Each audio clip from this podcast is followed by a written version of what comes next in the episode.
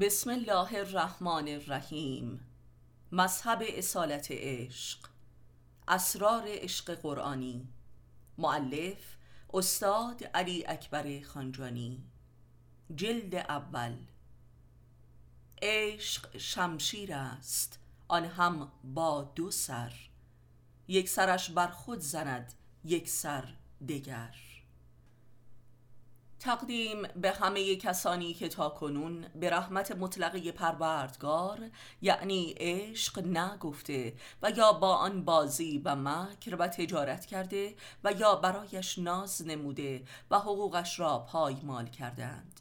به این امید که این بار و در این رساله به جناب حضرت عشق با تمام وجودشان لبیک گویند و تسلیم امرش شوند. این کتابی برای خواندن و فهمیدن و قضاوت کردن نیست بلکه برای عاشق شدن است. عاشق عشق.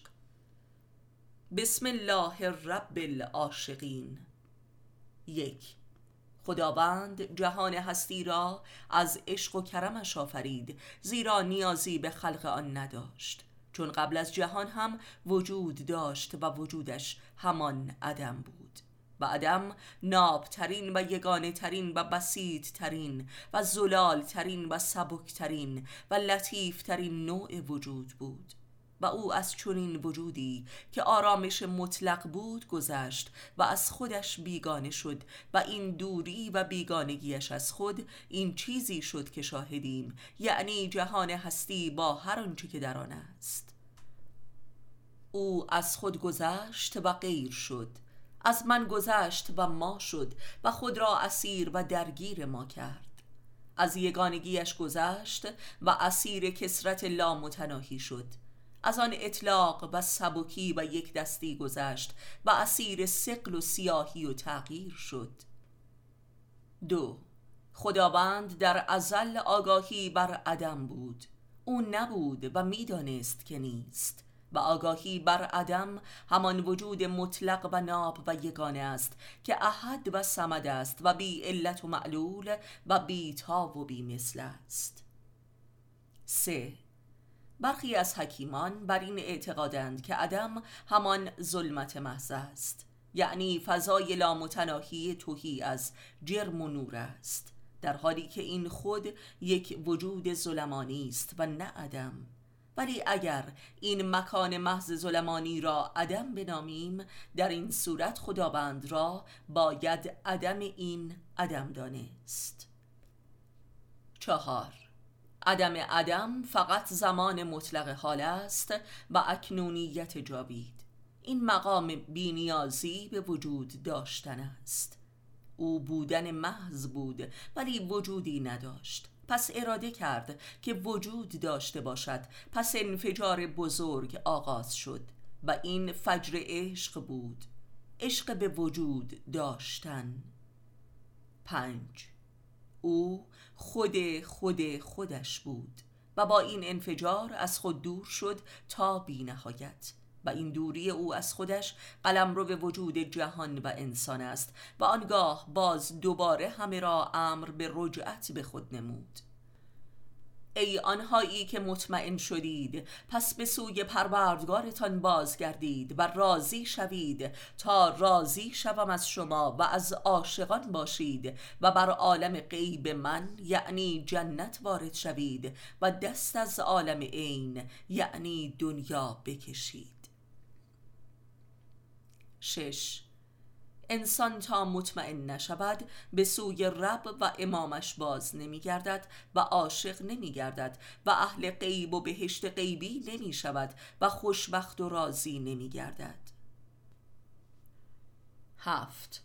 انسان تا مطمئن نشود که دیگر در عالم عین و دنیا خبری با ارزش نیست که آدمی را خوشبخت سازد روی به امامش نمی کند و اهل عشق نمی شود ولی چون این اطمینانی حاصل نمی شود مگر اینکه آدمی پیشا پیش امام هدایتش را درک کرده ولی به دلیل امیدی که هنوز به دنیا و اهلش دارد امامش را ترک نماید. هشت. سه نوع عشق داریم. عشق قبل از ورود به دنیا عشق در دنیا و عشق پس از نومیدی و خروج از دنیا. عشق کودکی عشق جوانی عشق پیری. نه. عشق کودکی عشق به وجود محض است. عشق جوانی عشق به ماهیات و صفات است و عشق پیری هم عشق عرفانی و هویی است. ده.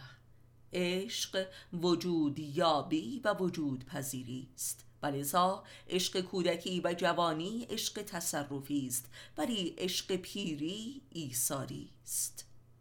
یازده.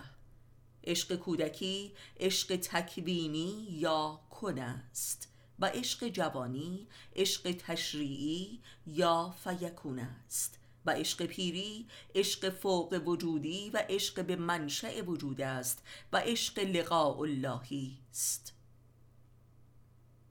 دوازده. عشق قلم رو به خلقت است یعنی خلقت انسانی. خلق الانسان من علق. و علق همان علاقه و عشق است و لذا به علم و معرفت و قلم می‌رسد. الذی علم بالقلم. علم الانسان ما لم یعلم. سیزده. پس آنکه عاشق نشده است انسان نشده است. حتی اگر فیلسوف و دانشمند هم شده باشد. چهارده. همه عاشق شدند ولی اندکی در آن پاییدند. برخی در آن چاییدند و یخ زدند و برخی هم آن را گاییده و تباه ساختند و برخی هم در آن خوابیده و دیگر بیدار نشدند. و از آنان که در آن پاییدند اندکی هم زاییدند و اینان برپا کنندگان عشق و اشاق الهی هستند از انبیا و اولیا. پانزده.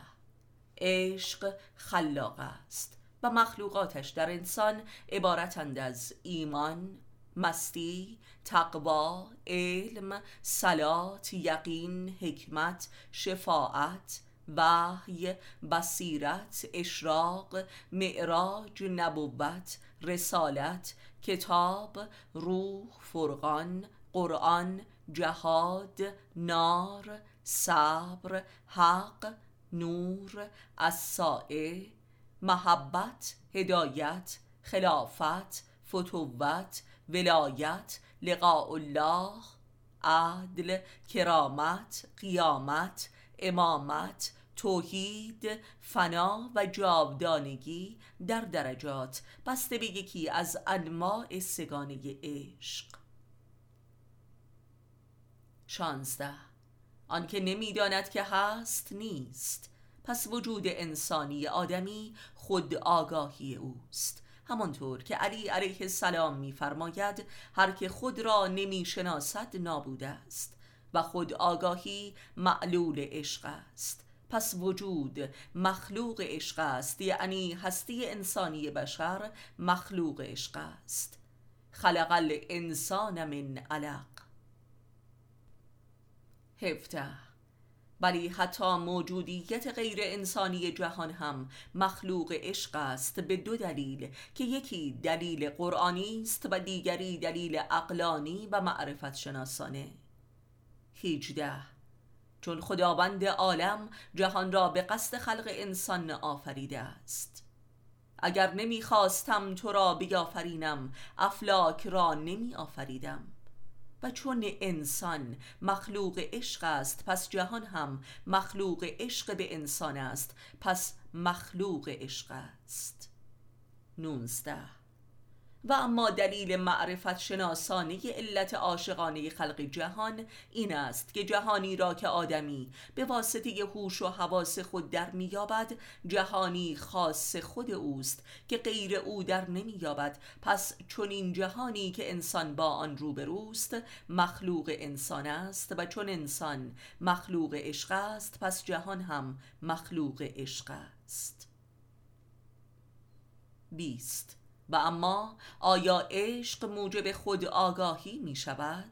آری زیرا انسان را به دل خودش زنده و راجع می سازد و دل هم قلب وجود است و هم هسته مرکزی اراده و ادراک است و امروزه ثابت شده است که حتی حافظی آدمی هم نه در مغز او که در سینه یعنی دل است و حافظه کانون اصلی ادراک است زیرا کانون به یادآوری است و ادراک آدمی دارای ماهیتی ذاکرانه و یادآورانه است.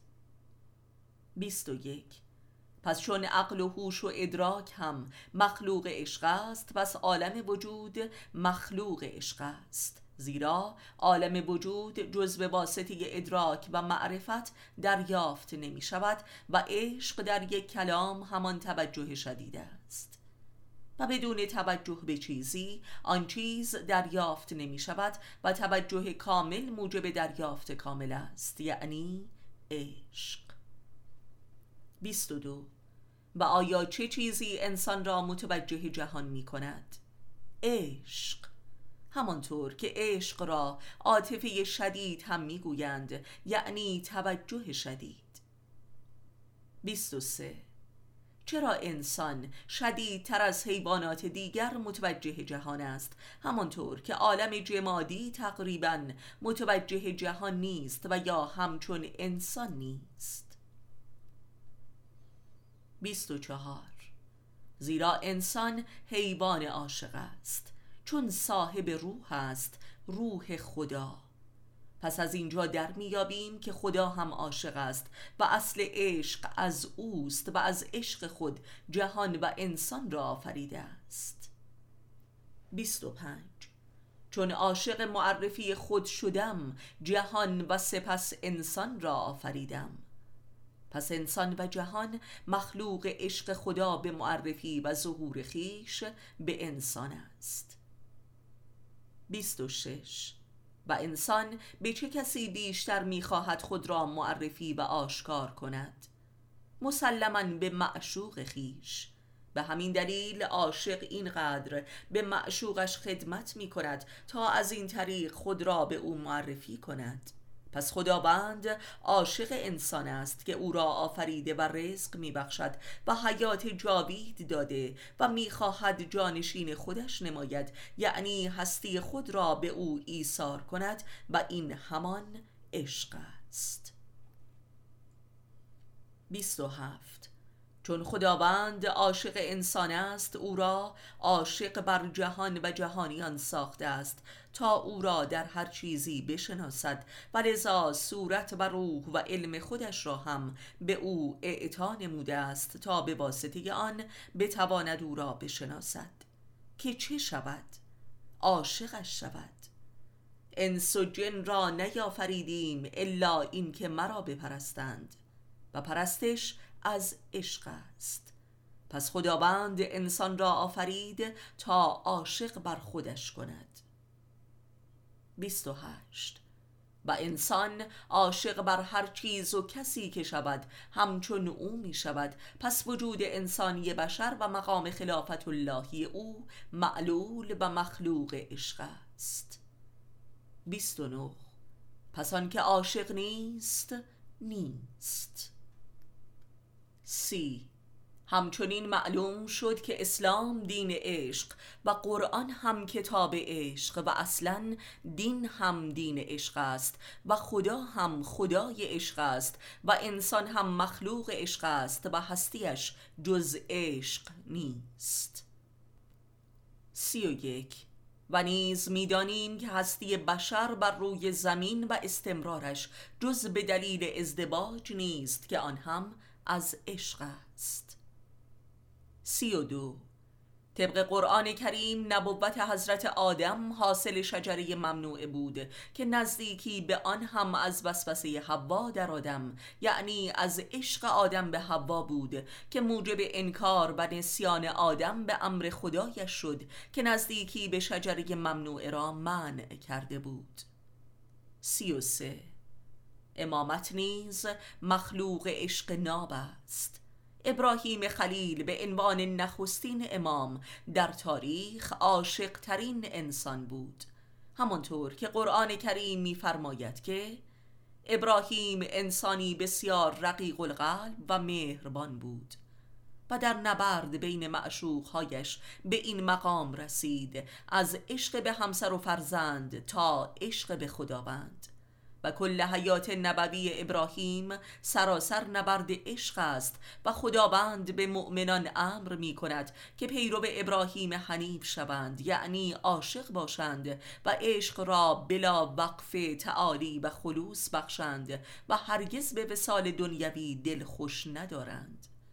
امامت ابراهیم محصول حق فراق در عشق است. زیرا در فراق است که عاشق و معشوق به وحدت وجود و یگانگی و وسال روحانی می‌رسند و این است معنای امامت و توحید. سی و چهار. چون دو نفر به ذات و روح یکی شوند آن یکی خداست. این داستان عشق است و عرصه تجلی حق از بشر. سی و پنج. مقام شهادت و شهید و شهود که در قرآن کریم از مقامات انبیای مرسل است نیز حاصل فراق در عشق است. هر که عاشق شود و تقیه نموده و اسمت برزد هرگاه که بمیرد شهید است. حضرت رسول اکرم. تو را به رسالت بر نگزیدیم الا این که در مقام شهود باشی و خلق را بشارت دهی و بر حذر نمایی. تو را به رسالت بر نگزیدیم الا این که بر عالمیان مهربان باشی. قرآن کریم. پس می‌بینیم که مقام مهر و محبت و شهادت جمله رسالت واحدی است. و باید دانست که مقام شهادت همان مقام کشف و شهود غیبی و عرفانی است. سی و شش. چون مؤمنی به دیدار مؤمنی رود خداوند دیدار می شود. مؤمنان عاشقانند زیرا دل زنده اند و لذا چشم دلشان گشوده است. پس جمال ذات یکدیگر را که پروردگار است دیدار می کنند. سی و هفت. باید دانست که هر دلی که به نور حق زنده شد عاشق است. زیرا کار دل جز عشق نیست و آنکه عاشق نیست دل مرده و سنگ دل است. ولذا انسان مؤمن بلا وقف عاشق است و در عالم آدمیان به جستجوی دیار یار است. سی و هشت. مگویید که مؤمنان هستیم زیرا هنوز اسلام در قلوبتان وارد نشده است. قرآن و چون اسلام در انسان قلبی شد دل زنده به حق می شود زیرا اسلام نور سلام از اسمای الهی است. و چون این دلی خانه خداست در درجات و انواع اسمای الهی. سی و نه مؤمن هم از اسمای الهی است. و لذا انسان مؤمن یک انسان الهی و متعله است که خداوند چشم و گوش و هوش او شده است در درجه تجلی و بسته به نوع اسمای الهی. و انسان کامل کسی است که دلش محل حیات و تجلیه همه اسمای الهی و اسم الله است. و چون این کسی خدای را در هر چیزی و در همه حال دیدار می کند و او عاشق کامل است. چهل. هر یک از اسمای الهی عنصر ای از عشق الهی در خلقت عالم است. خلاق عشق به آفرینش است. غفور عشق به بخشش است. حکیم عشق به حکمت و حکمرانی است. راشد عشق به رشد است. رحیم عشق به مهر برزیست احد عشق به یگانگی است. عزیز عشق به عزت است. متعال عشق به تعالی و برتری است. چهل و یک. اصلا وجود عشق به بودن است. بر چیزی بودن هم عشق به آن چیز بودن است. و این قانون ذاتی کل موجودات است مگر انسان که اکثرا کافر است یعنی بر آنچه که هست عاشق نیست. و مؤمن مخلص کسی است که بر هر آنچه که هست در همه حال عاشق است و این همان مقام تسلیم و رضاست راضیتون مرزیه چهل و دو ولذا خداوند در قرآن کریم بندگان مخلص خود را مظهر اراده و فعل خودش می‌خواند و در احادیث آمده که مخلصین به مسابه اعضا و جواره و هوش و حواس و اراده خدا هستند زیرا دلشان به کمال زندگی و رشد رسیده است. ولذا وجود خود را درک می کنند ولذا بر آنچه که هستند عاشقند و هیچ نقصی نمی بینند ولذا علی علیه السلام میفرماید ای مؤمنان هرگاه عیبی در کار جهان و جهانیان می‌بینید توبه کنید و روی برگردانید زیرا هیچ عیبی جز در هوش و حواس و درک شما نیست. و این عیب هم حق است زیرا هنوز استحقاق آن را نیافته اید چهل و سه اصلا همه قرایز و کردارها و نیازهای مادی و معنوی آدمی دارای جوهری عاشقانند. و انسان تا کاری را عاشقانه انجام ندهد گویی انجام نداده و بلکه عذاب می‌کشد. تا نیازی عاشقانه ارضا نشود گویی هنوز برآورده نشده و بلکه به شدت نیاز و قهدی می افزاید و اگر انسان مدرن حریص ترین و قحطی زده ترین انسان تاریخ است به این دلیل است که بی عشق ترین انسان تاریخ است و لذا هیچ چیزی او را ارضا نمی کند. اصلا پدیده امپریالیزم و جهانخواری حاصل فقدان عشق است. و لذا انسان مدرن هرچه حجیمتر و داراتر می شود نابوده تر است و قهدی زده تر و حراسانتر زیرا بی عشق است زیرا وجود عشق است چهل و چهار ولی آیا به راستی یک پدیده عاشقانه چگونه پدیده است؟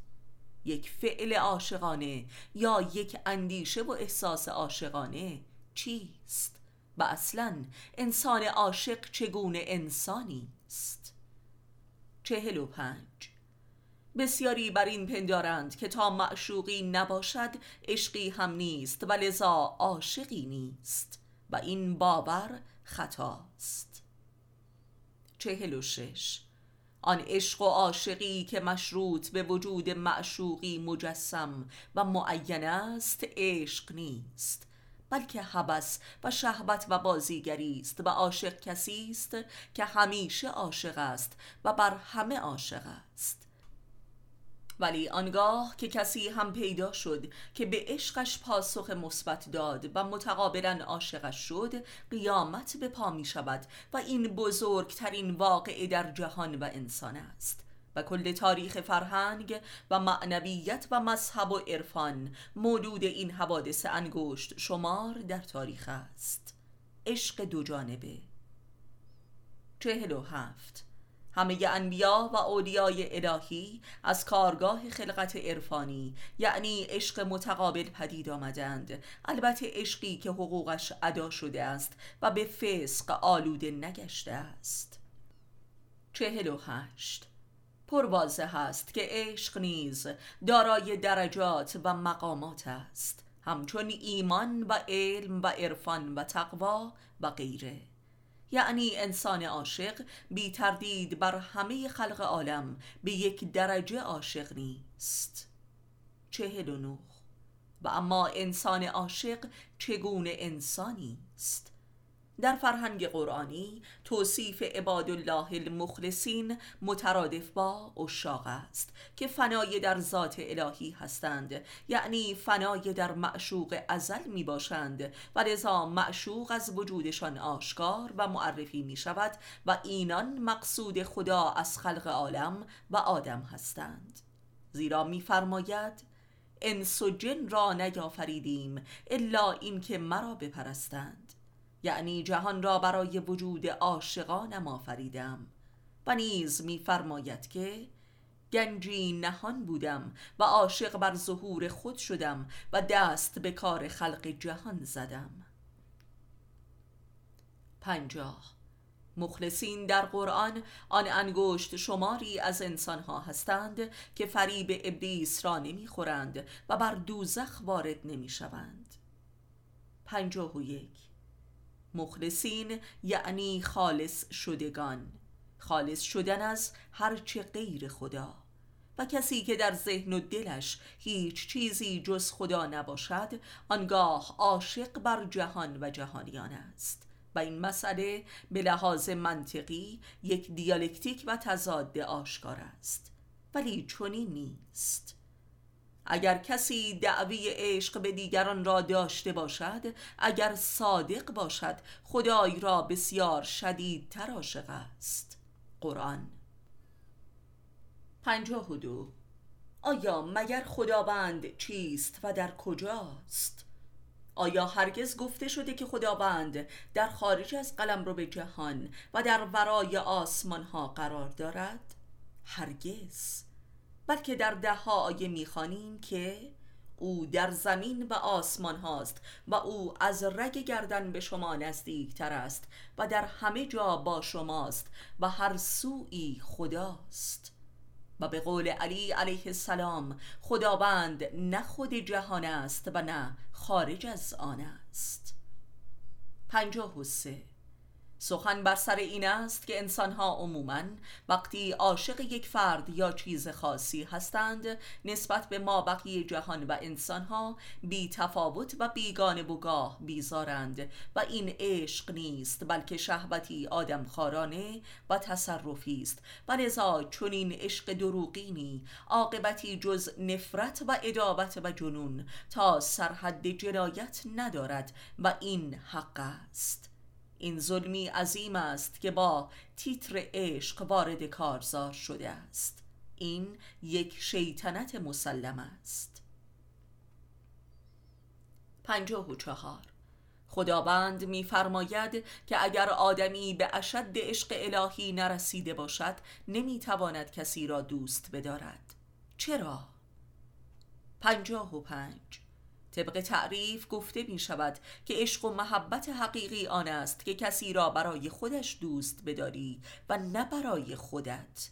اصلا آیا چرا باید کسی را برای خودش دوست داشت و بلکه عاشق بود؟ چرا؟ پنجاه و شش. وقتی که کسی هیچ فایده ای به من نمی رساند چرا باید دوستش بدارم و عاشقش باشم؟ این است. مسئله. پنجاه و هفت. عشق و محبت حقیقی این است که کسی یا چیزی را بی هیچ فایده ای دوست بداری. چه چیزی در دیگری موجب می شود که چنین عشقی نسبت به او پدید آید؟ بی هیچ فایده شخصی و مادی و غریزی و محسوسی و بی هیچ توقعی و بی هیچ احساس و میل مالکیتی. پنجاه و هشت. خداوند ذات و جوهری عالم موجودات است. و لذا هر که او را عاشق باشد همه موجودات را هم دوست می دارد فقط به دلیل اینکه وجود دارند زیرا خدا پرستی یعنی وجود پرستی یعنی هستی پرستی و نه چیستی پرستی یعنی ذات پرستی و نه صفات پرستی زیرا همه فوایدی که آدمی در دنیا برای خود سراغ دارد از صفات و چیستی هاست این است که علی علیه السلام میفرماید که خداپرستی از طریق صفات شرک است. یعنی باطل است. یعنی اصلا خداپرستی نیست بلکه پرستش صفات خیشتن به نام خداست. پنجاه و خداپرستی به واسطه صفات خدا هم عین نفس پرستی و اراده به تملک خداوند است. و چنین خدایی خدای من است که فقط مال من است و برتر از خدای سایرین است. این خدا که همان هوای نفس است در قرآن موسوم به شرک و ظلم عظیم است. زیرا چنین خدایی قدرتمند ترین حربه ظلم و تجاوز به حقوق دیگران است. شست. دوست داشتن دیگری هم. به واسطه صفات همین گونه مشرکانه و ظالمانه و تجاوزگرانه و اراده به تملک معشوق است. مشرکانه بودن این عشق این است که عاشق معشوق را به واسطه صفات مشترک بین خود و او دوست می دارد و این یک تجارت است. آن هم تجارتی پلید که دعوی عشق دارد. و تجارتی شیطانی و ظلمانه و مکارانه که ادعای ایثار دارد و ایثارگرانه معشوق را تصاحب می کند و لذا به جنون و ادابت و گاه جنایت می انجامد شست و یک. خداوند شرک را علت العلل ابطال همه تلاش های بشری می داند و شرکی شدیدتر از عشق تملکی نیست که عاشق خود را شریک وجود معشوق می سازد ولی نهایتا این شراکت منهدم می شود و ادابت باقی می ماند شست و دو. بی هیچ علت و صفت و بچه مشترکی کسی را دوست داشتن این است دوستی و محبت راستین و توحیدی. شست و سه. پس عشق حقیقی عین عشق به خدا در سایر انسان هاست و خداست که بی علت و شست و چهار. پس عشق یعنی عشق به احدیت و بیتایی وجود در هر موجودی. و این همان خدا پرستی است. و لذا فقط کسی که خدای را دوست می دارد طبعا همه را دوست می دارد زیرا خدا در همه و با همه موجوداتش هست که بچه احدی و سمدی و بی علتی و بی تایی وجود هر چیزی است. شست و پنج.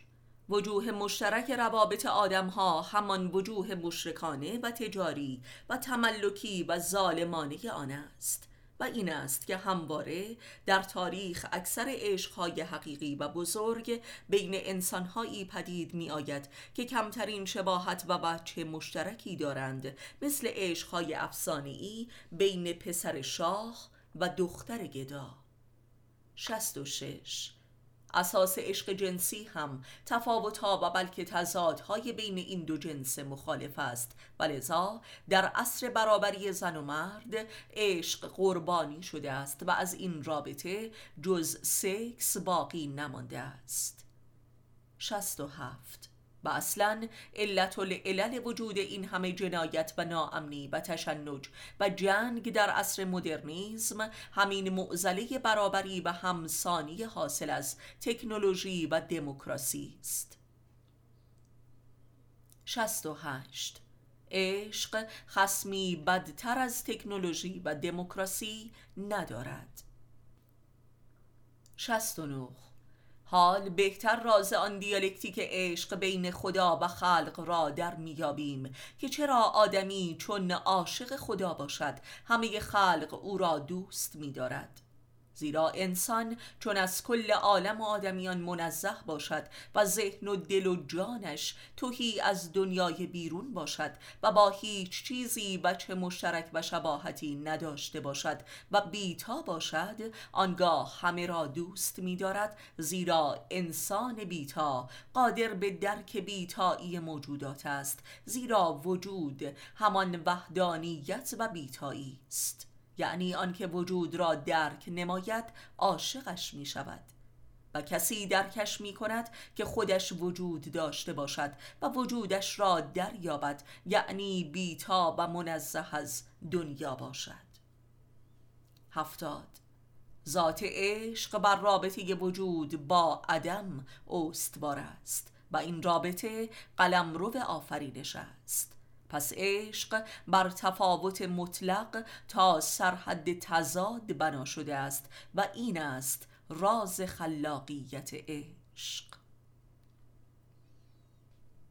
هفتاد و یک پس واضح است که چرا در عشقهای رایج بشری عاشق بلندگی معشوق است زیرا او مشابهات معشوقش را با خود دوست می دارد پس خودش را در معشوق دوست می دارد و نه معشوق را. و این عین خودپرستی است.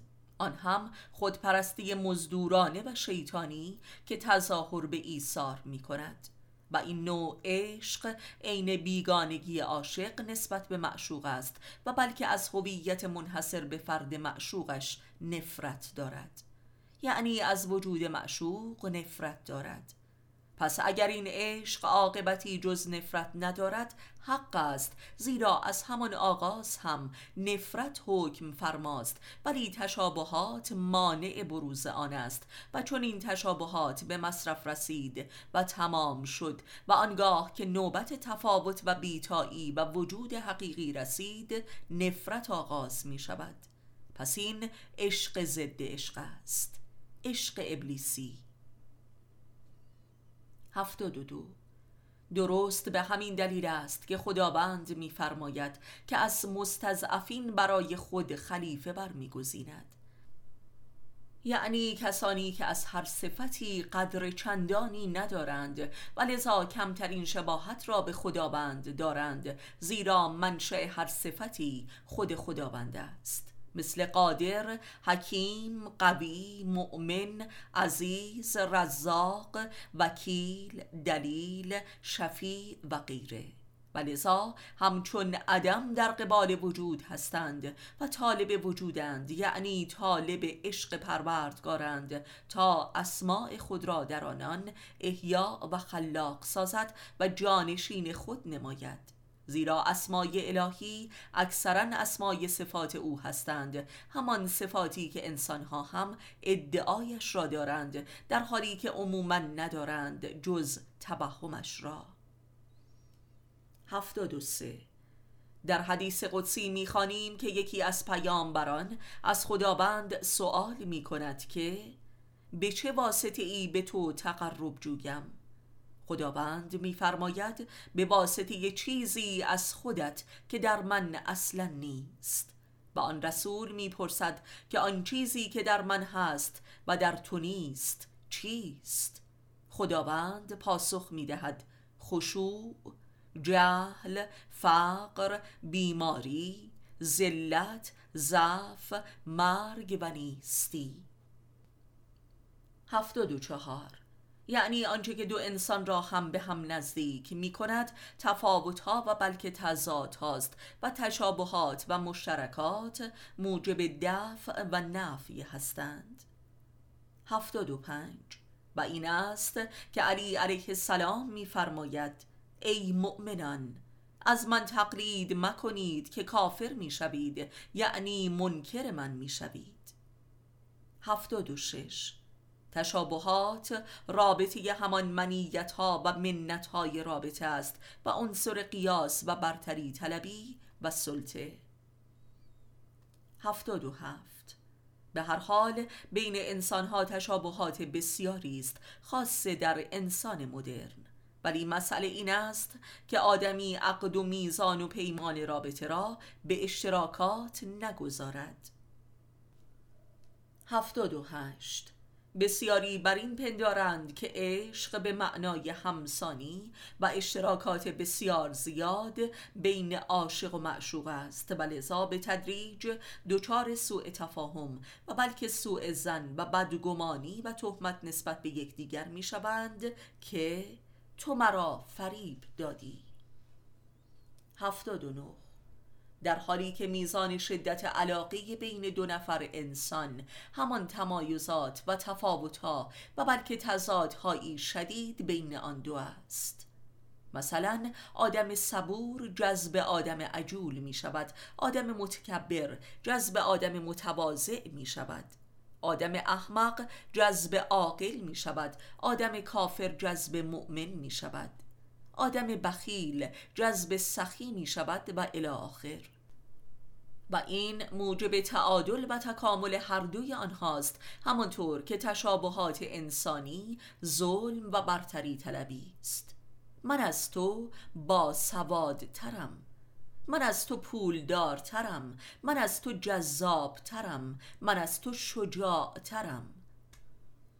ولی وقتی تفاوت ها زیاد باشد قیاس پدید نمی آید مثلا اگر کسی خودش دکتر و همسرش سیکل باشد قیاسی رخ نمی دهد و هر کسی سر جای خود قرار می گیرد پس قیاس منطق ابلیس است و روش ظلم و کفر است. ولی آدم کافر به هر حال جز قیاس منطقی ندارد و لذا مثلا یک دکتر کافر همه غیر دکترها را تحقیر می کند و برده خود می داند اهل قیاس عشق را نمی شناسد. هشتاد. از همین قانون بیتایی که حق وجود است می‌توان به راز محرمات پی برد و اینکه چرا اشتراکات دنیوی و مکانی و تاریخی موجب دوری آدم ها می شود. همانطور که مثلا اعضای یک خانواده و فامیل درجه یک حق ازدواج با یکدیگر را ندارند و بر هم حرامند. هشتاد و یک. و چرا افراد درون خانواده و نژاد از کمترین تفاهم فکری و معنوی برخوردارند زیرا از بیشترین تفاهم مادی برخوردارند. و این است که نژاد پرستی از ارکان کفر بشر است و اهالی نژاد آدمی عموما خسم ایمان و عرفان او هستند. 82 و این است که عشقها و عواطف درون خانواده و نژاد ظلمانی و کافرانند. زیرا حاصل شدیدترین اشتراکات است و لذا اصلا عشق نیست بلکه مالکیت است. و لذا میفرماید همسر و فرزندان شما دشمنان ایمان شمایند. 83 ولذا بخش اساسی و عمده جهاد انبیا و اولیای الهی بر علیه عشقهای نژادی و اشتراکی است. عشق نزادی بر علیه عشق نژادی. عشق بیتایان بر علیه عشق همتایان. 84 به همین دلیل موجودیت فرزندان خسم عشق زناشویی بین پدر و مادر است. یعنی خسم عشق تملکی است زیرا فرزندان عشق مشترک بین پدر و مادر هستند. 85 از آنجا که عشق حقیقی دارای ذات بیتا پرستانه و ضد اشتراک است مهمترین ادابت ها از معشوق مشترک برمیخیزد که گاه منجر به جنایت هم می شود که یکی فرزند است و دیگری هوو. 86 ابلیس حضرت آدم را هووی خود یافت و در این امتحان عشق ملعون حضرت عشق شد زیرا تا به تحمل محبوب دیگری را به درگاه حق نداشت. چون که دوچار قیاس شد و قیاس در عشق و بین دو محبوب اشد گمراهی ها و کفرها و شقابت ها را پدید می آورد زیرا عشق خود مظهر مطلق بیتا پرستی و بیتا شناسی است. پس وای بر کسی که دوتا عشق را قیاس کند آن هم به عناصر مادی و ساختاری. 87 نبرد بین حابیل و قابیل بر سر این بود که چه کسی در نزد خدا محبوب تر است 88 ادابت بنیادین بین برادران و نیز خواهران از این بابت است که محبت والدین به خودشان را قیاس می کنند آن هم به امور دنیوی و ظاهری. 89 نبرد تاریخی بین عروس و مادر شوهر از همین بابت است. 90 قیاس بین صفات دنیوی گمراه کننده و مهلک است تا چه رسد به قیاس بین دو عشق که بی صفت ترین صفات و بی تا ترین همتایان است و بی علت ترین علل 91 جنگ خونین و بی پایان بین مذاهب و فرقه های دینی نیز برخواسته از این قیاس و معناست که خداوند کدام مذهب و فرقه را بیشتر دوست می دارد 92 و همچنین ادابت که بین مؤمنان یک مذهب و آین که چه کسی بیشتر مورد محبت خدا قرار دارد و این منشأ ذاتی تفرقه در هر مذهبی است. 93 عدالت در عشق دقیق ترین و شاق ترین عدالت هاست. ولذا خداوند درباره چند همسری مردان میفرماید اگر نمی توانید عدالت را رعایت کنید پس به یک همسر بسنده کنید.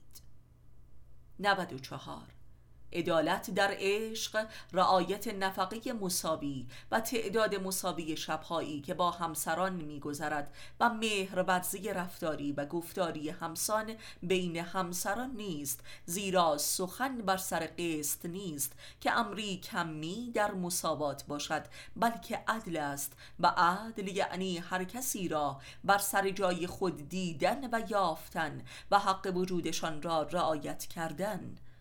یعنی مطلقا بین همسران و یاران و محبوب ها قیاس نکردن و نظر بر بیتایی آنها نمودن و این کار عارفانه است. 95 عشق حاصل نظر بر بیتایی وجود است و آنکه بیتایی را در نمی یابد عاشق نیست و یا عاشقی کور و کر و گنگ است و لذا عشق را به فسق و ستم می کشاند. 96 برخی از علمای دینی نسبت عشق و عاشقی دادن به خداوند را نادرست می‌خوانند زیرا می‌گویند که عشق یک صفت افراطی و اسرافی است و خداوند مبرا از افراط و تفریط است. اینان اصلا عشق حقیقی را در نیافتند و عشق تملکی را تنها عشق دانستند. در حالی که خود خداوند در کتابش از عشق خود سخن گفته است و آن واژه حب است که همان عشق است که غیر ولایت و خلت و وداد است. و نیز از اشد حب به خداوند سخن رفته است که لااقل این را می‌توان مترادف و عین عشق دانست. و نیز میفرماید به زودی گروهی را پدید می آورم که عاشقشانم و عاشقان من هستند. قرآن. 97 عشق بنده به خداوند دو نوع و مرحله دارد. عشق جلالی و عشق جمالی. عشق جلالی آن است که خداوند بر دل مؤمن تجلی می کند و او را مجذوب و مرید اراده خود می سازد حتی بدون آنکه بنده بداند که عاشق و مرید چه چیز و چه کسی است. تا اینکه بالاخره در واقعی نزول روح وی را از برون هم یاری می دهد و او را از درون و برون محاصره می نماید و بر او رخ می گشاید که عشق ارادی و عارفانه آغاز می شود و تازه در می یابد که عمری مبتلا به عشق چه کسی و در زلف کدامین یار در بند بوده است. و چون این انسانی همه خلق را دوست می دارد و برای یاری دادن به هر طالب و در مانده غیر طالب از همه دنیایش میگذرد بی مزد و منت.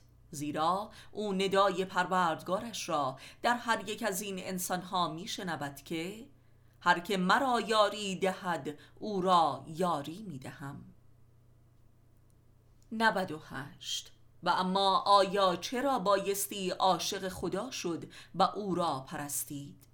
او که به هر حال قبل از آن که ما بوده باشیم و بخواهیم من بخشیده و ما را به صورت و روح و علمش کمال بخشیده و جانشین و اشرف مخلوقاتش ساخته است. همه اینها بدون آنکه ما او را بشناسیم و از او چیزی بخواهیم اتفاق افتاده است و هستی جاویدمان را هم تضمین کرده است و فرموده هرچه که گناهان ما سنگین باشد و تمام هستیمان جز گناه بار نشده باشد بالاخره همه گناهان ما را میبخشد و ما را لایق بهشت جاویدش می‌سازد. همه اینها بدون عشق ما و بدون طلب ما و بدون قدر شناسی ما و بدون کمترین تشکر ما به ما داده شده است. حال چه نیازی به عشق ورزی و پرستش است از برای ما و از برای او؟ 99 و نیز اصلا چرا باید فرد دیگری را برای خودش دوست داشت و بلکه عاشق بود بی هیچ توقعی و نیازی. صد. خداوند میفرماید من شما را حیات و هستی خود بخشیدم و حتی کافرترین شما را هم بالاخره عفو خواهم کرد و بر بهشت من وارد خواهید شد. پس زین پس از من بینیازید اگر ایمان آورید در حیات دنیا در رنج خواهید بود و پس از مرگ در آسایش خواهید بود. و اگر کافر شوید در حیات دنیا خوش میگذرانید ولی پس از مرگتان عذاب می‌کشید. ولی هر دو که شما بالاخره مشمول رحمت من خواهید شد. پس فرق چندانی نمی کند از برای شما همچنین از برای من. ولی آنان که بخواهند با من دوستی و عشق بورزند حسابشان دیگر است و من جهان و جهانیان را برای همین انگشت شماران آفریدم پس کیست که با من نرد عشق ببازد؟ یک. بنابراین حیات مبتنی بر عشق الهی مختارانه ترین کیفیت از حیات و هستی است. و نامشروط ترین و نامحدود ترین و غیر متحد ترین انتخاب انتخابی ورای بهشت و جهنم و خیر و شر و کفر و ایمان و مرگ و زندگی و حتی ورای جبر و اختیار.